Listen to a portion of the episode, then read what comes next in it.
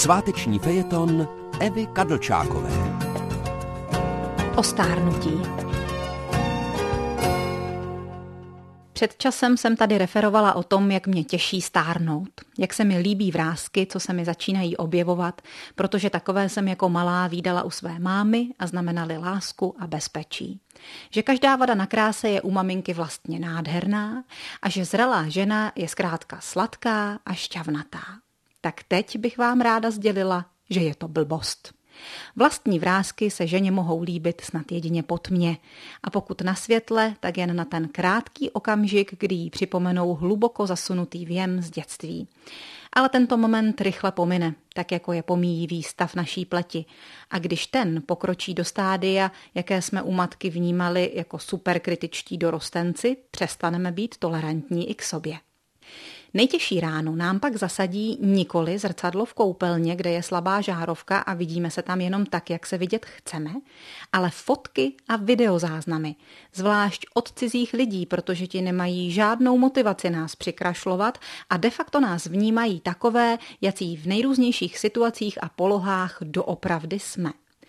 Čili nastává chvíle pro sebevraždu, v lepším případě pro razantní dietu, zákrok plastického chirurga, stomatologa, kadeřníka a pána boha.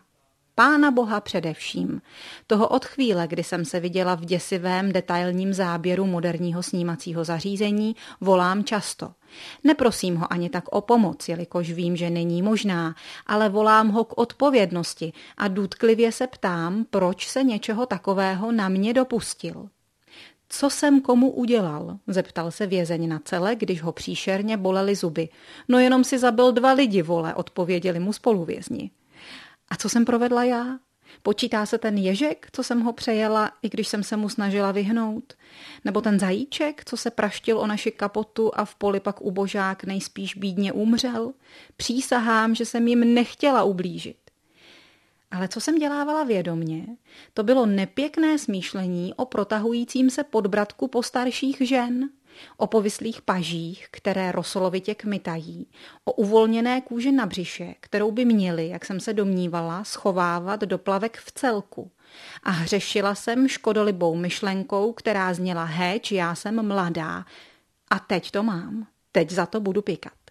A učit se přitom nosit tříčtvrteční rukávy i v létě, Zapomenout na opálené břicho, pro zmrzlinu si od vody jít v šatech, mikádo si nechat stříhat gramenům, polštář za krkem zakrývat šátkem, prodloužit délku sukní a snížit výšku podpatků.